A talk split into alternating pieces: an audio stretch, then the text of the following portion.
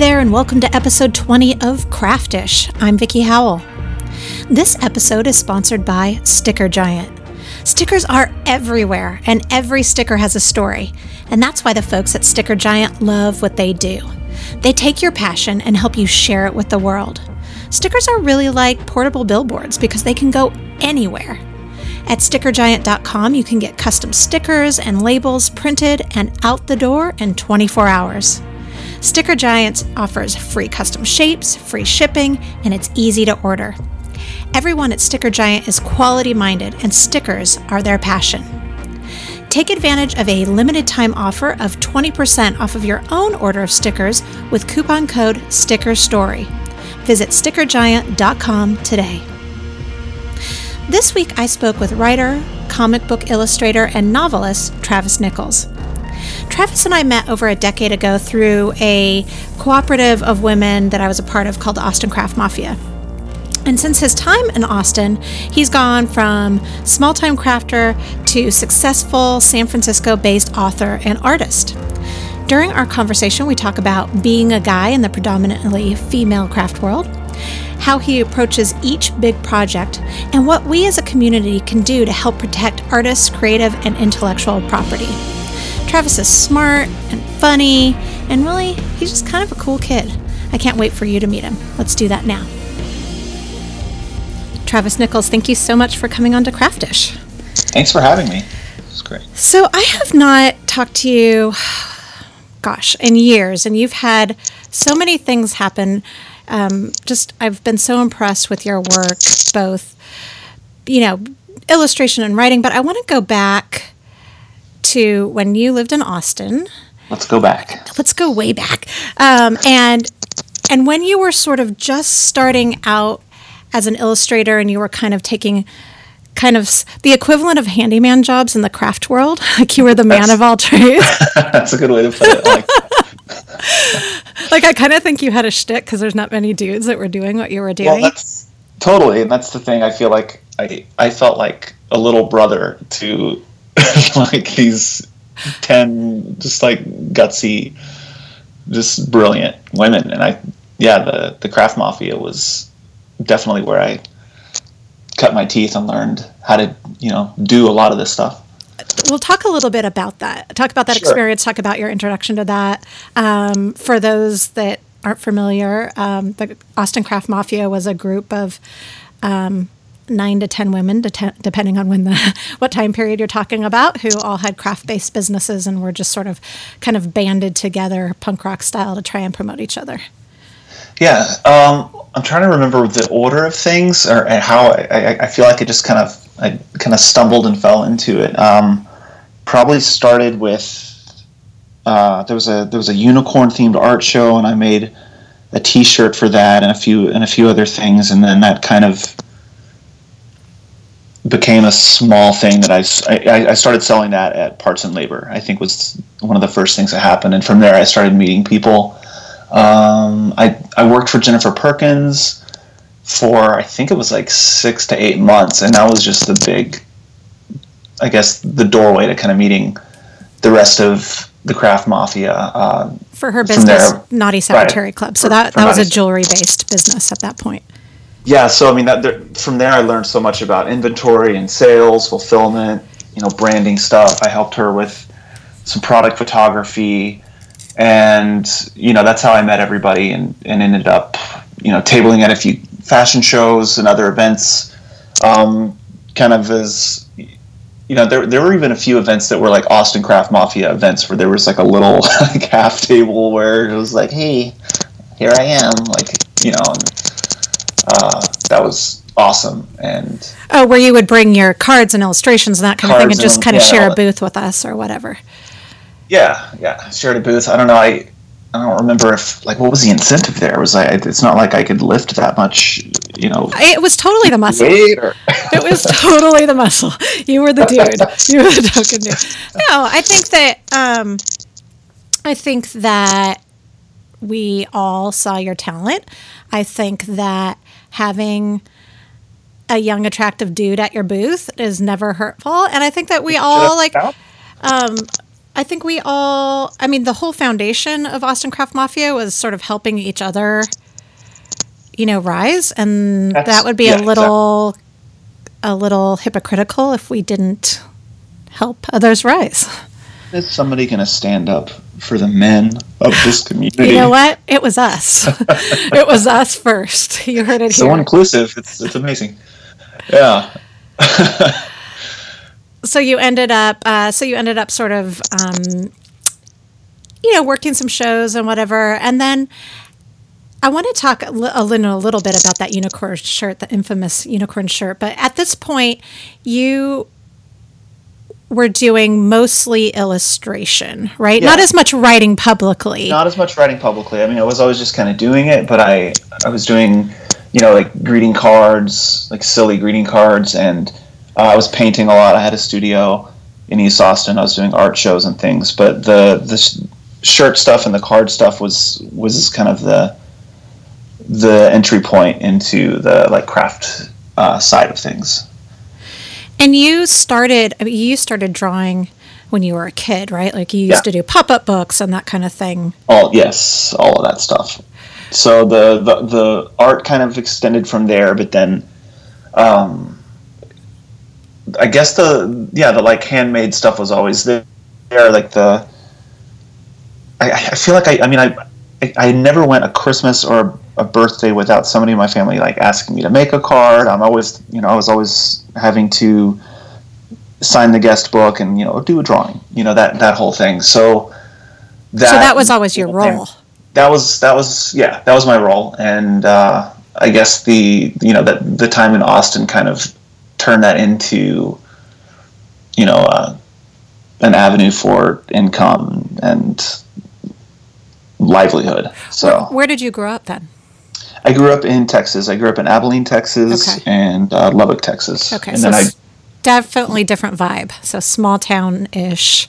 yeah smaller smaller towns and then i moved to austin like uh, a year or two after uh, i graduated from texas tech in lubbock and uh, was there for six years and you know as soon as i got to austin it was kind of like oh i, I probably should have you know gone to school here but you know tech had the one page application with no essay and i just Is that really? yeah at, the, at that time you I wonder if it's still like that. I doubt it. I was I was in no position to go to college, and, and I, I just went because that's what you do. But uh, I mean, I'm glad I went. But it's I definitely got my what I consider like a real education on the side of college, like playing in in music and doing art art shows and things. And then after college in Austin, that, that seemed like my real like education, I guess, that I used in in life. Yeah, on the crafty streets of Austin. You know what's interesting though is, so your sister, if I remember correctly, has a degree in fine art. She has a Right. master's in museum studies, yeah, and she and a bachelor's in uh, in fine art. So I'm assuming that she was also painting or drawing as a child. Um, Yep. What what how did how did your pathways split? So one of you you know goes the traditional fine art way with art, and then you went for you know sort of more like technology. Yeah, that's. I mean, that's a good question. We, I mean, my my family's very, very artsy. My mom's a photographer. Um, my dad is a lawyer, which I mean, he's he's the writer and talker, and uh, he's you I know thought your dad was a musician. He well he played trumpet like all through all through school. He could probably still get it out and play. I don't you know I don't think he could like sit in with like a quartet or anything like that. But like, he's he was always a really good you know really good uh, cornet player, and he kind of forced me forced me into that when I when I was uh, when I was old enough. Um, so yeah, it was you know always music and and and art around. But um, yeah, my sister actually booked my first like solo like uh, art show that I ever had was at a gallery that she was running while she was in her undergrad. So she she got into that um, like curating side while she was in college, and then she and then she went on to get a master's in that and worked in um, a couple of uh, galleries and museums after that. So I think I think that just just from like running running a a gallery space in college kind of took her in that direction and kept her kind of like tighter to it than than I was. Meanwhile, I was in college playing, you know, playing in bands and stuff, and I think that kind of drew me more to, I guess, what I'm doing now. Yeah, that's really interesting because so I, my experience with your sister, she uh, she invited me to a museum that she was working for um, several years ago in Fort Worth mm-hmm, to yeah. do sort of like a crafters re-envisioning of different art pieces that were in this modern art museum and my experience with her was that she was so open to letting the other creative person do their thing. She was so open to encouraging that, and she didn't seem to have any form of agenda or that type of thing. So I can absolutely understand how what a sort of lovely position that would put you in as a as a younger brother to sort of thrive in that way, but still on the side find your own creative path in your own way. Okay, Vickie, this is this is so funny. She's actually my younger sister, but all my adult life, people assume is she really? She is my younger I sister. Had people no always idea. assume because she's because she's like she can actually hold a conversation with a human being, and she's like you're doing all right so far. and she's mature, you know. And, and when I would like go back to you know when she was uh, managing the uh, Center for Contemporary Arts in in Abilene, I would come to town and I'm I would be the, the little brother coming to town, and you know I was two and a half two and a half years That's older, Vickie. Hysterical. I, I am an amazing researcher. I would just like to go ahead and put that it's out. An assumption. No, you're not the, you're not no, the it's because I think she was like hundred months pregnant when I saw her. At the time, at the time you were still living the bachelor dream. I think I just yeah. made that assumption, that leap. That's really assumption. funny. Okay, setting aside my inaccuracies, all, all, of the other stuff still stands as a sibling. Yes. Yeah. Um, so, oh, talk a little bit about the parallel, if there are, if there is one, to playing music and illustrating for you as far as creatively expressing yourself? Does one play off the other? Does one influence the other? Do they feel differently when you're working on them? Does it sort of exercise a different creative muscle? Sure. I I feel like I kind of just the way I, because of the way I came into everything, I feel like I still approach everything with kind of a craft like a crafter's mindset. Like when I when I pitch a book, I kind of I present it as a whole package because I'm thinking holistically and, and looking ahead to the end product. You know, I'm. Um, have you always about, done that? Because that that's that's a really great skill to have. I I you know it's it, it, it comes in handy a lot, but sometimes it's I definitely get ahead of myself and I I stop short of, you know, starting because I'm thinking about I'm thinking about end papers to a book before I'm thinking about writing. Uh, okay. The the the, the interior of the book, and and so sometimes there's just like so much, and this is like a I guess this is like an ADD thing, but I, I think about all of these little pieces, and it becomes this kind of bee swarm instead of actionable stuff. But yeah, there there is a positive way to to do it. I mean, because I'm thinking about the like the peripherals and the other like side avenues. So like for like making a living writing and illustrating children's books isn't really viable at this point. So I you know it's like what else can I work on that supports and feeds into that. So there's the illustration work, you know, shirts and you know, you know stuff like that. So I think that's that's maybe the hustle that I learned from like the craft mafia more maybe more than than just the like that mindset. I, I don't really know exactly what it is, but um, it's I guess it's kind of come in handy. But what about music? What about when you're sitting down and you or you just feel whatever it is, the creative itch or whatever? Do you tend sure. to go to your pens or do you tend to go to to your guitar or do you t- does it just depend? It definitely used to be music more than anything, and um, but it was still always about like you know stories and characters and and weird ideas. And music just used to be the thing that it used to be the thing that I would just kind of go to because that's what I was doing and I was playing in bands and putting out music. But then I think the corner but I was also at the same time doing comics and things too. And, and I always had comics like mini comics like for sale at shows. And I always had music for sale at like comic conventions. So that was kind of a hand in hand thing. But then the first book that I did was a how to for bands, and I think that kind of turned the corner for me. So then after that point, it was always kind of like drawing first or or writing first rather than music.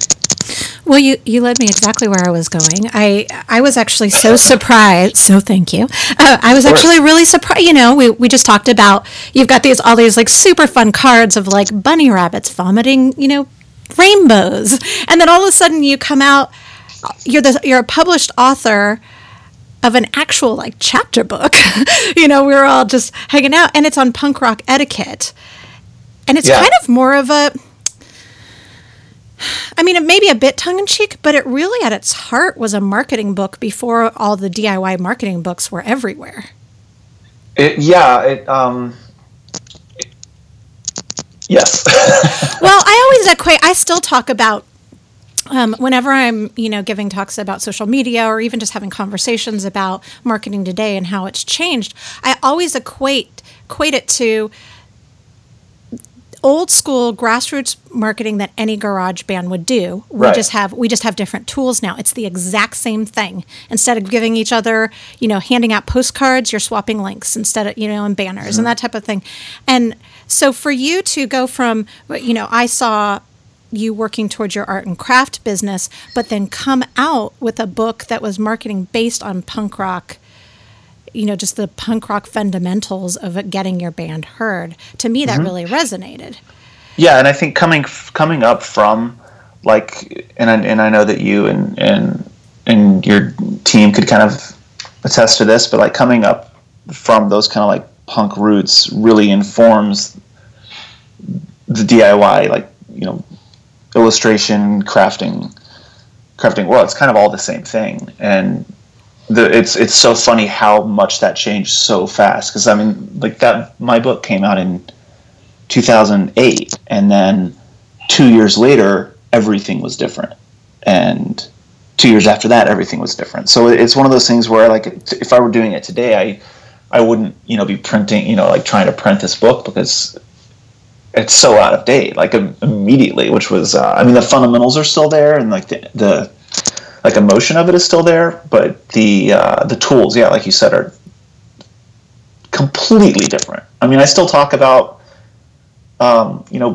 printed like printed posters, and I, know there are a lot of a lot of places where that still happens, and I still see I still see flyers, and you know, like the pizza place I go to here, there'll be flyers for shows, but it's and they look just like the posters that you'd see in like you know 1988 at a pizza place, and and, and I don't know how much of that is nostalgia, or, or how much of that is still like that this is what you do, but Or is it sort of a statement like on being punk rock? Like we're so I punk, we're so. going against the new media.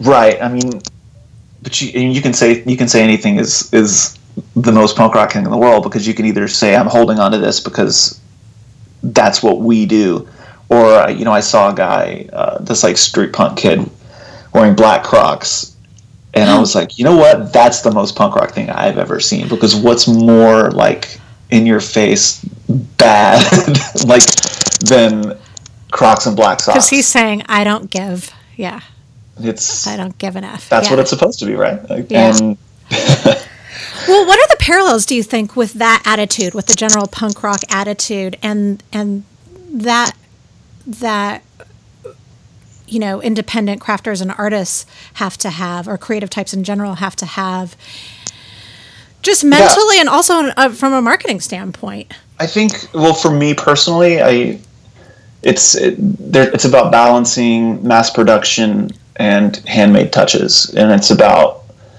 retaining personal control over my career while still working with you know amazing publishers, other outside groups, and and knowing that there are you know really awesome people out there who can boost your work and and and make it better with you, but keeping in mind that you can't put everything and all of your control into somebody else's hands. Yeah. Was your first big break, um, as far as illustration goes, when you wrote for or illustrated for Nickelodeon magazine? Uh, that's the biggest. That's the biggest like moment that I that I consider, yeah, the first. I, I, I think my, my mom called me and said there was a, a voicemail on my phone that God, this was. Did I not have a cell phone? That's so weird. Okay, so my, my it was like after college, I'd like moved home because that's what that's what people do now, and um, I was playing a show in Lubbock, I think, and my mom called me right after and said that yeah, that Nickelodeon had left a voicemail that um, they wanted to print one of my comics, and that was just like mind blowing. The hugest mind blow. How did, how did they find you? I because it's not like now everybody's got a blog. Yeah, and, and now it's like the the flood is is back. But this was uh, this happened when you know I was doing conventions a lot. I was doing like indie comic conventions, like three three to three to five a year, and um, I had a comic uh, on my table that was just kind of like Voltron spoof, but with animals, and they were vegetarian, like environmentalists. So it's kind of absurd. And um, I met a guy named Dave Roman who used to be like the, I think his title was associate comics editor at the time, and he he picked it up and, and I, I knew him a little bit at that point but he's like yeah you should submit stuff to the magazine. And so i submitted like a two page version of that and then just to round it out like a throw kind of a throwaway like one page comic about idioms. And uh, they took that, that one which which was shocking at the time but now it, i guess it makes more sense from a I mean, it's like two page i mean this like, like this environmentalist voltron was it was it was dumb, but uh, but yeah, they, they picked they picked up the, the the one page that I didn't really think was all that great, and I guess that happened that happens a lot. You know, you think you've got this brilliant idea, and then someone's like, "Well, what about this thing?" And Yeah. uh, And you're like, oh, oh, really? I guess, yeah, you know, Jennifer Perkins and I talk about this all the time um, about how, like, the stuff that we think is super awesome and probably is quirkier, people are like, "Wah, uh." but then, like, the most, like, the thing that we think is just like average is like the thing that gets, you know, that breaks the internet or whatever, you Right, know, totally. um, which is a great, I mean, it is definitely, you know, I'm, I'm not saying that you shouldn't do all the quirky, weird stuff and stay true to yourself, but being open to whatever avenue gets eyes on your stuff so that you can then do your quirky, weird stuff in the places you want to do it and how you want to do it also has great value. Uh, yeah, and, and maybe that maybe that weirder stuff that you're more in love with is what brings people in, and even if they're not settling in on it, I mean that maybe that's the doorway to the uh, the thing that becomes the meme of the of the month or whatever. Um, that's that's happened to me a couple times with uh, with with my stuff. Like a, there was a greeting card where I, I made holiday greeting cards and I had two, and I realized I was like, you can't have two. I need to make a third, and so I just had this kind of it was like a gift of the magi, um, but with legs and a neck instead of the what is the original story? It's like a, a watch chain and a hairband or something. You, you know what I, I, I you know? have no idea. I mean, I, yes, I know. Gift of listeners will maybe know. Um, yeah, the gift of the magi. And it was just this card. I'm like, okay, here's a third idea, just so I can print three cards and and feel like I, you know, rule of three. And that third that third one that I just kind of cranked out in in an hour was basically the only card that that sold, and and I sold for kind of years on the side. That's Yeah, you never know.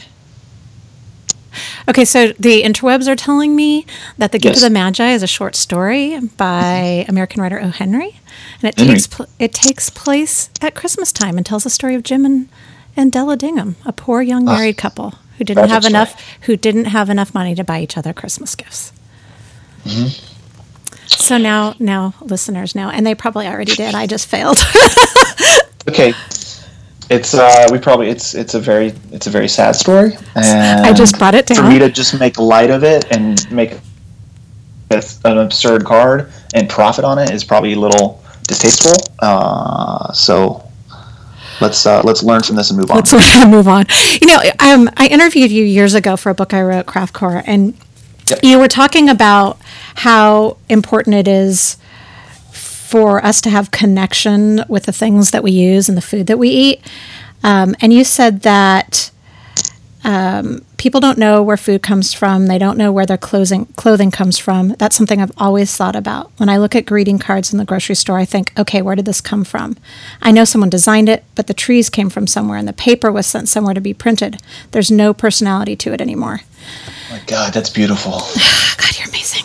um, how do you still this when we when we did this interview? You just had the one book at, out. Now you have one, two, three, four, five, six, seven, eight, seven. So you have many. Something like that. Um, how have you? And we, you know, we've both been involved in the world of publishing, where you can't. It's impossible. Well, it's not impossible. If you want to be published by a larger publish, publisher and not pu- self-publish, you can't know where all of those elements Yeah. come from.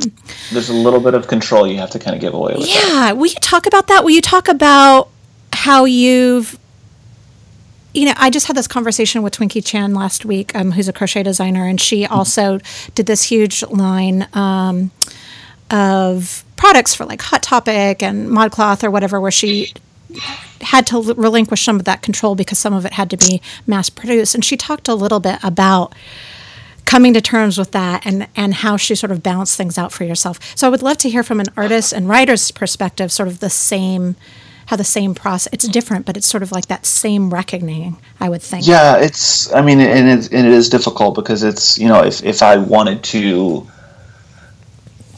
insist on okay, well I have to I have to keep everything local or regional. I have to you know there are ways to do it. I mean there, uh, you know I'm in San Francisco. There's greenerprinter.com is in the East Bay. 1984 printing is in the East Bay. Um, price wise, I mean, I'd, if I wanted to fully take control and print as many books as uh, like a larger publisher did and really go for it, that's I guess possible certainly, but um, there is a certain amount of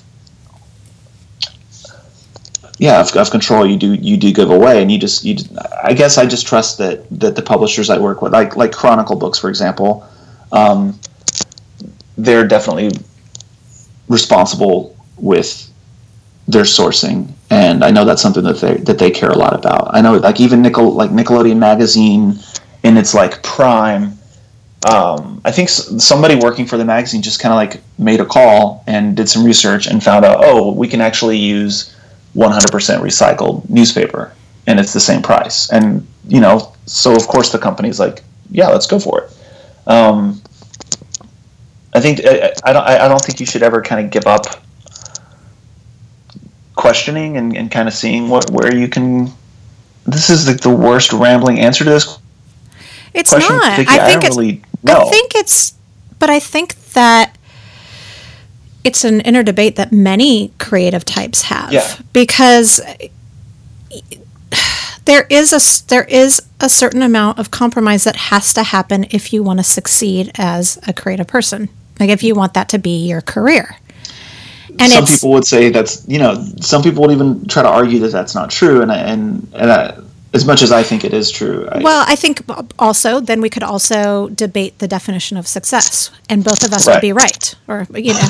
Um, right So I'll amend that statement to say if you want to have the sort of like, you know, stereotypical de- definition of financial and personal success and notoriety, Mm-hmm. at some point there's probably going to have to be other hands than yours touching your absolutely your and and and I've found you know when it when it comes to just that part of it I have found that almost everything I've done has benefited from having more more eyes on it.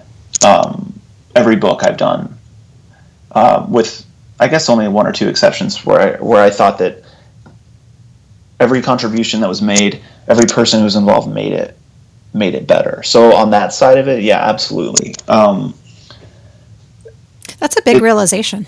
yeah, it, and it's huge, and it's it, it's where kind of like DIY kind of flips on its head, but it's it's almost kind of like you know do it ourselves, and it's this and it's even better. I mean, I think that, and I kind of knew I kind of knew that just from you know like the Austin Craft Mafia. There, there's this power in sharing your work and working with a team um, that you you just can't do it on your own.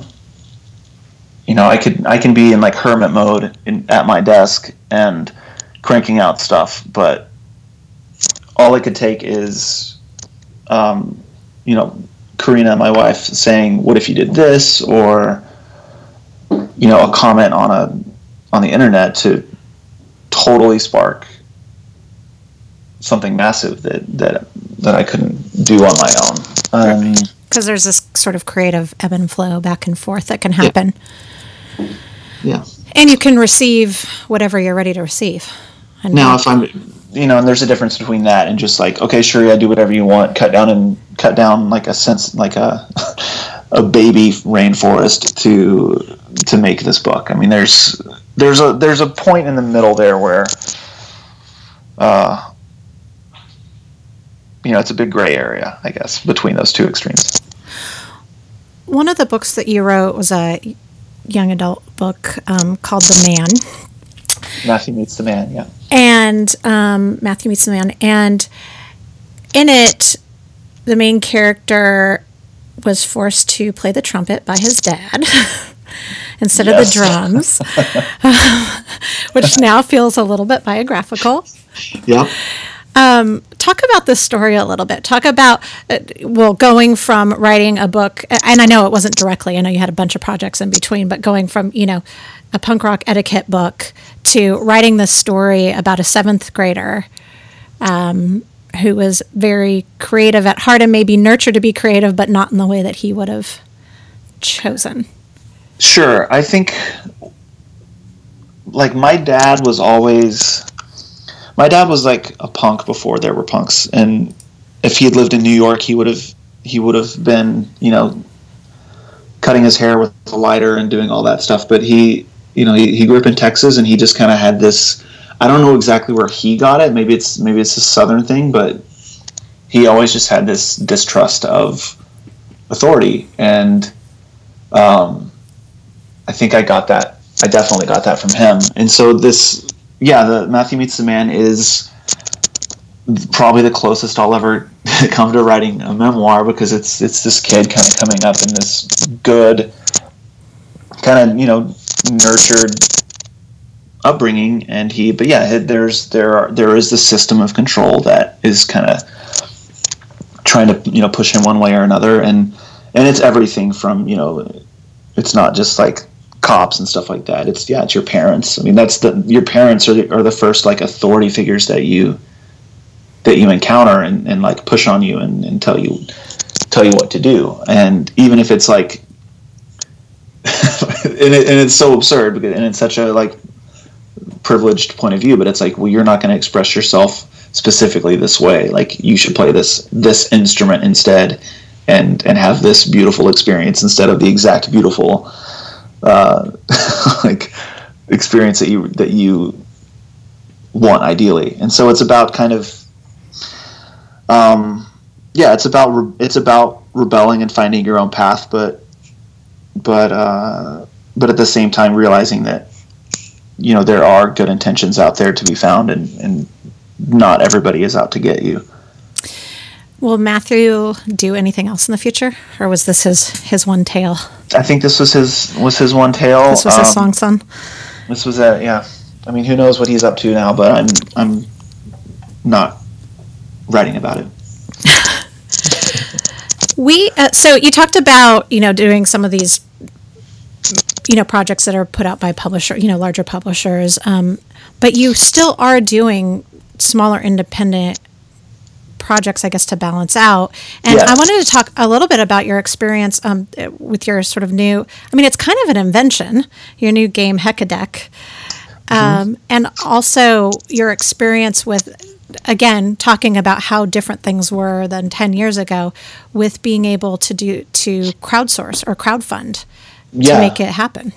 Well, um, you know, when I started doing books, I kind of I kind of went all in on that, and um, and it was and it was going well, and I was you know getting you know had a, I had a good toe a good toe in the door and and um, you know a few years into that I start I, I was kind of looking around and realizing that I wasn't doing you know, I wasn't doing a lot of the other stuff that I had been doing, and you know, music was kind of was fully gone. Comics, I I was barely doing anymore, and um, you know, Nickelodeon magazine was, you know, shuttered. Um, and then a couple, I just I kind of put everything aside, and and then when suddenly I realized like, okay, I've got I've basically got a book a year or a book every year and a half, and that's not really a good way to maintain any kind of momentum. And so I started kind of thinking back on what what I the kind of stuff I was doing before and the kind of stuff that I you know I had lists and and documents of online of like every, all these things that I wanted to do. And I just I just kind of I was like okay what's the big thing I want to do? And and the uh, the Hekadeck was was was what I went for because I um, it was pretty far removed from from book stuff and, and comics and comics work. And and it kind of well tell people what it is. Okay well the Hekadeck is it's a deck of playing cards but it's um, 160 cards. There are eight suits instead of four there's the traditional four suits and then four more and there are also zeros and 11s in each suit and there are beasts beasts in each suit. There's a different animal in each one and then there are all these other like there's a couple dozen other cards that are that are in there as well. And it's the whole point is um, it's for making making up games and it's for kind of like breathing new light into games that you already know how to play. Um, and then there are also people who are excited because there are like traditional four player games that that would require two decks of cards or a five or six suited suited card deck. So I, I guess I've been kind of like zeroing in on on understanding what I've been always been kind of passionate about, and that's inspiring and enabling creativity. You know, through activity books and stories about creativity and you know the how-to guides and stuff like that so th- this is always this this passion that i didn't explicitly know i had um, and i think that when i started working on the Hekadeck i i kind of realized that all of these things kind of aligned and um, yeah i'm really excited about it. It comes out uh, and like yeah it's, it's soon. Soon it's being assembled right now actually. So tell me talk about a little bit about the prototype process for because you you ran a kickstarter for this correct? I did yeah. So but you had already like a physical prototype or at least you did i mean in the video that i saw you had drawn. something yeah i had it all done because you know this goes back to kind of thinking about things holistically i mean i have a stack i have a stack of paper you know a foot from me right now that's all of the art for it um, I had everything drawn, I had everything scanned.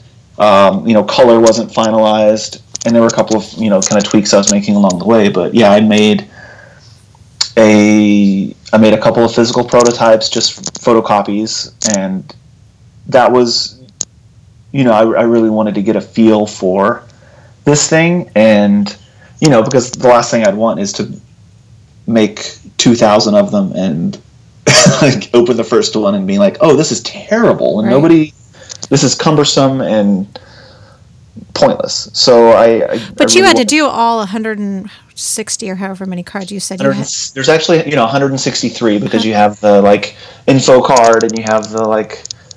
There's so you had to hand draw all of those first just to even see if the whole concept was going to work. Yes. Wow. I had, I mean, I had like lists and, and sketches of okay, well, there are this many of, you know, this many diamonds, this many knives, this many cloud. You know, all, I, I had everything laid out.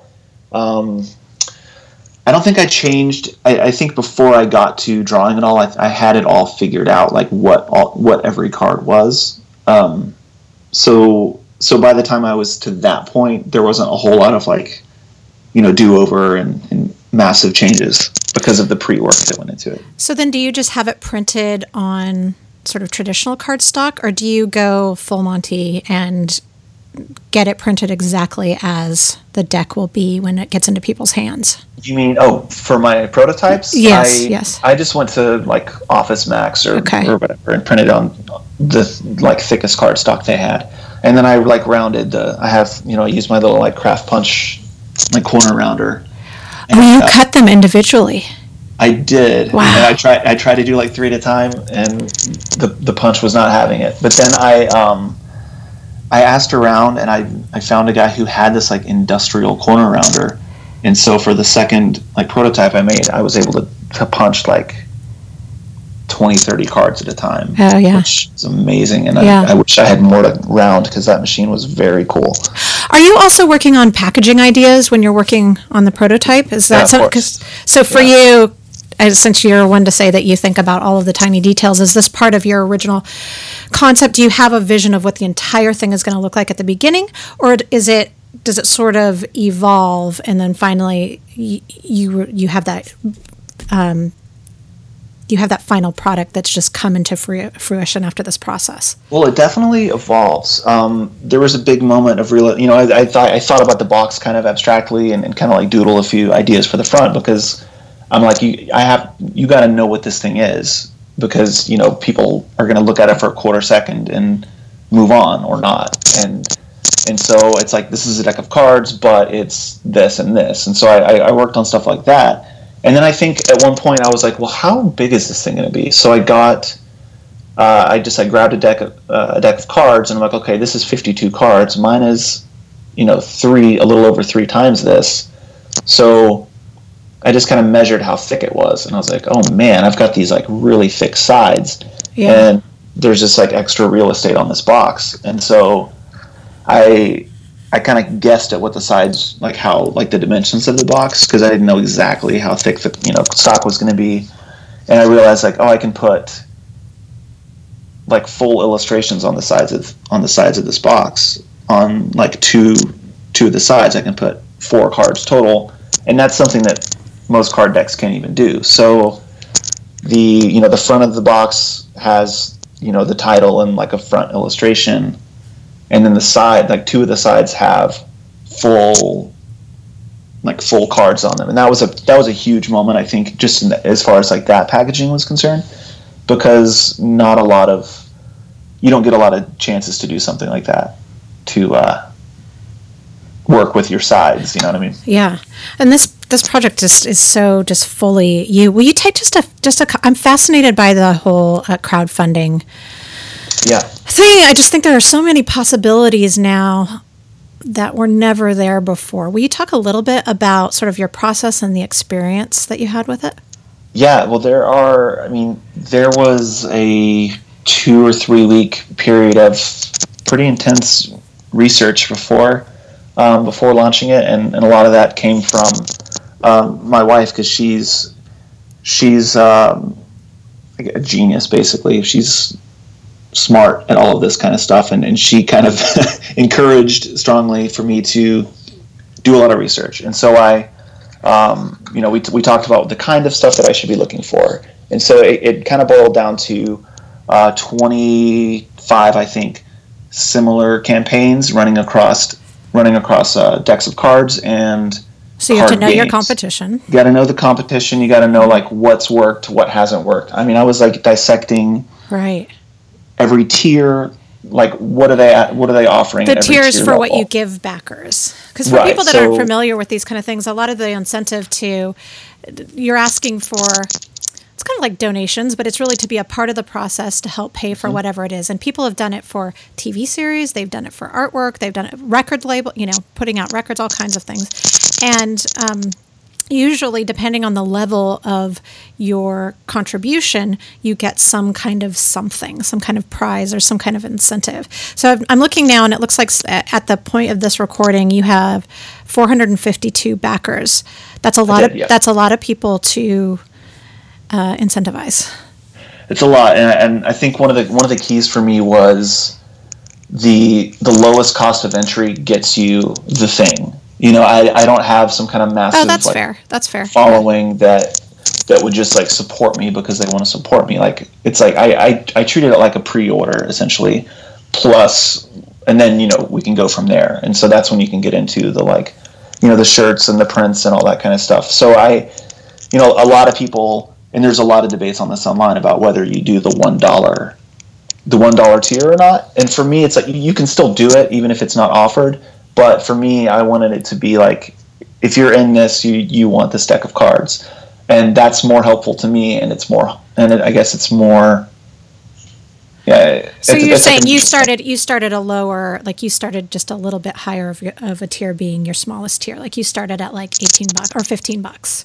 Yeah, 15 for the early bird. I mean, a lot of people will do a campaign for, you know, anything from a board game or a to a, a appliance where they've got one or two levels before you actually get the thing. And and that that can really add up and then and bring people in later down the line, but for me just looking like at the competitive analysis of all of the other projects was was like, oh, this is I need to make if you're if you're like interested in this, let's get you a deck. Let's get you a deck. Like that's Yeah. bottom line, and we'll go from there. I love that your highest one is $888, which is so random anyway, but then it says, "Oh, you're probably a relative. I'll see you at Right. Christmas."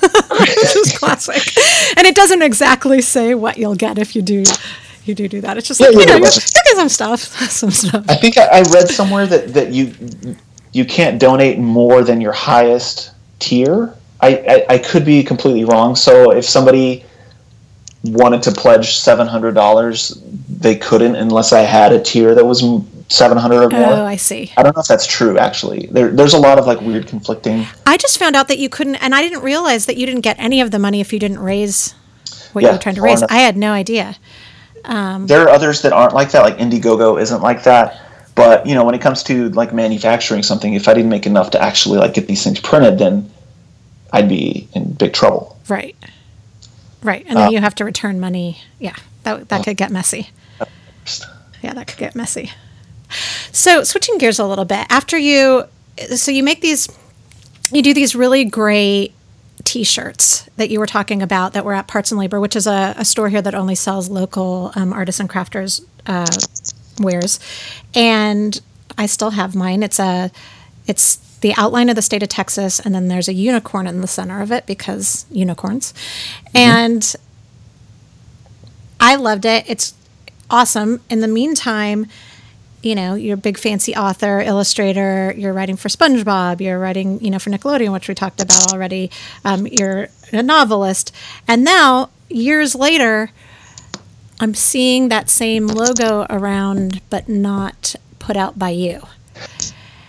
So Yeah. I wanted to spend a little, So I, I- mean, not to get, I, I don't want to like put anything super negative out there, but I think it's really important for professional creative types to talk about what they've learned when their work has been ripped off and how they're going to protect themselves in the future and how um, just about their experience i think that as a community that we can benefit from really sharing this information Yes. Um, this is, and, and and this is something that just happened to me too. That um, somebody was trying to raise money to sell a shirt on Teespring, which is kind of like a pre-order thing.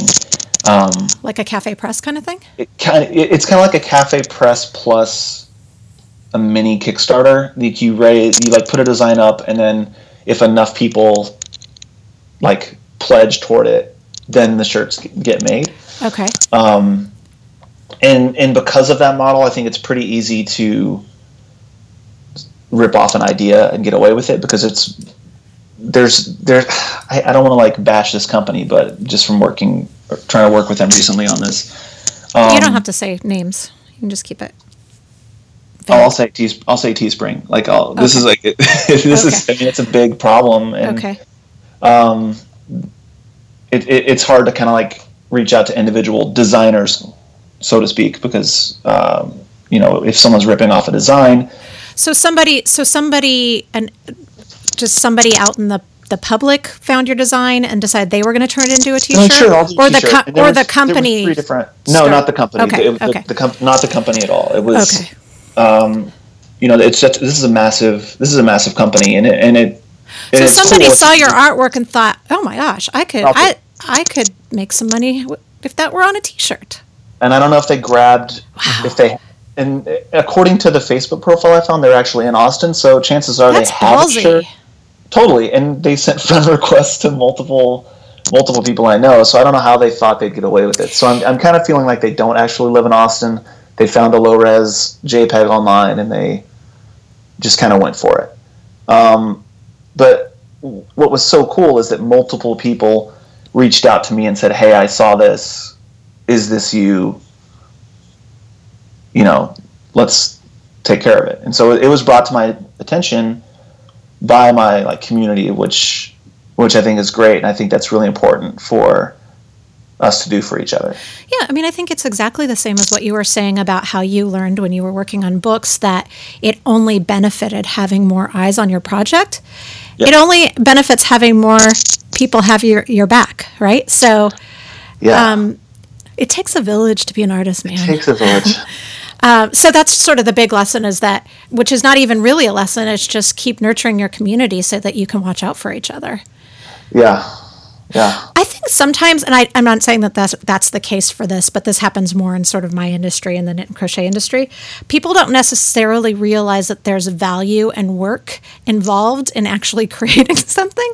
So okay. they see, I, like, I, I mean, I have to believe that somebody knew that that was not their artwork and did it. But there's times where I, I wonder if there's just sort of an ignorance about certain things being a job that somebody probably was totally. trying to make a living out of versus just being like, "Oh, I saw this cool thing. What if what if I got all these things made for the local shop or whatever?" There's definitely some ignorance there, and I don't know if that was the case here or not, but um, I mean, you've got people plagiarizing speeches in front of yeah. millions and millions of people. I mean, there there is there is an ignorance there, and you know, a lot of people didn't learn how to not plagiarize when they were in elementary school and there's so much more ideas. information coming at us now too and this is by no way an excuse for anything but there's so much information coming at you every second of every day now um. I, you you have to wonder how much of that just goes into your subconscious and you like where the the lines are great obviously you know if you did not hand draw something yourself but i mean just in general I, going back to like the plagiarism thing or whatever like if there are little nuggets that stick with you and it, the lines start getting blurred We've never had as much information come at us as we do now. We've never had alerts telling us that there was XYZ happening over here, and then another alert that somebody liked your thing, and at the same time, oh, there was a shooting, and then another thing like so and so just won their 25th gold medal. And there's so much at all times. I, I just, it'll be, I'm curious to know how the brain processes that and how that affects us as artists for our work that's yeah, appreciated, well, not getting copied because it's, it's sort of like, uh, embedded now in the zeitgeist of a certain community. It's hard to isolate ideas, and, it's I think it's harder now than before. Um, because we're all you know and a lot of people get the same the same informations and they have the same source material and that's why you'll have you know comedians this is huge in, in comedy where they you know it's like oh this oh god this guy stole my joke or like and so much of it is unintentional because we're all you know we're getting the same feeds sometimes and and have the same circles and have the same influences. And so there there is a risk of you know there's there's the unintended ripping of an idea and then there's the ignorant ripping of an idea and then there's the like flagrant right. like i i want this thing. I'm not going to contribute to it other than just take it and I think the only thing that can be done is talking about it and not in a you know inflammatory way, not in, you know, not in a negative not not necessarily going out there and sort of raising, you know, sending out the riots, but communicating, posting about it, saying, you know, letting people know what the rules are, letting people know what is and is not okay um, yeah. really is the only safety for it because there's not a lot of copywriting intellectual property. It's it gets it's, very messy. It's hard. I mean, I you know technically speaking, if I if I write, this is an example that like um, my wife and I talked about this like at length, like weirdly at length right before it happened to me. But it's you know it's like I could write a grocery list, and you don't have the right to put that on you know to put that on a shirt because mm-hmm. it's it's mine. You know, if I wanted to protect it, um, I don't think the burden of ownership and copyright should be more on artists and creators than it is now. But I think that there's there needs to be a little more liability, mm-hmm. um, especially from you know these big companies. I mean, it's it's cheaper. It's cheaper for you know Urban or Zara or anybody to just take down 5,000 shirts once they realize that, oh, yeah, sorry, this, this was a stolen idea that we bought from somebody, rather than investigate every single thing they bring in because of the scale of this company. And that's unfortunate, but there are tools to, I mean, you can do a reverse image search immediately online now. So, like, I can. I can throw the Texacorn into like into Google and find see if I can see stuff that's that's out there that's not mine. Mm-hmm. So I mean, there there are way, and those kind of tools are getting better and better. I think that the it's unfortunate when artists have to spend time and money protecting their work that should be spent creating their work.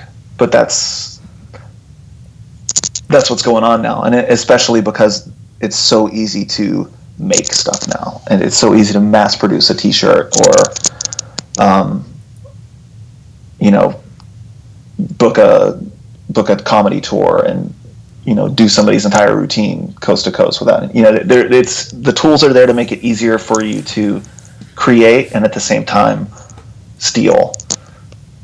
Yeah. So yeah. So i mean just as creative people it's just really important that you take ownership of it. Totally. I mean and it stinks to have to spend time like that but that's just that's part of the business of having a creative business Totally, I, I, and I've had this Texacorn design since 2004. It's not. I don't feel like it identifies. You know, it's not like I'm the Texacorn guy and I this is who I am. I mean, a, you are kind of the career. Texacorn guy. But it's, yeah, it's been with me so long that yeah. it's and it's like this background thing. Yeah. Like I want to protect it. hey, save the Texacorns. Save the Texacorns. New new campaign. well, thank you so much, Travis. It's been Thanks so great. Talking to you. Um, I love your stuff. And congratulations on Hekadeck. It's really great. Thank you so much. Thank, Thank you. you. Bye. Bye. Travis's artwork, books, and new Hekadeck can be found through his website. For more info and photos of some of his work, including the infamous Texacorn t-shirt, check out this episode's show notes page at vickiehowell.com slash craftish. Thanks again to our sponsor, Sticker Giant. Stickers are a favorite method of marketing amongst crafters. There's something about seeing your brand on a sticker that makes it feel legit. So, whether you're in a band, a motivational speaker, an artist like today's guest Travis Nichols, or a teacher with a message, check out stickergiant.com for affordable swag for your business. And don't forget that you can use Sticker Story for 20% off. Again, that code is Sticker Story. Craftish is a Campbell production. It's produced in Austin, Texas by me and mixed and edited by Dave Campbell. Music is provided by Explosions in the Sky. On the next episode of Craftish is pattern designer and founder of the sewing website Made by Rae, Rae Hoekstra. Until then, take a deep breath in and craft your little heart out. Bye.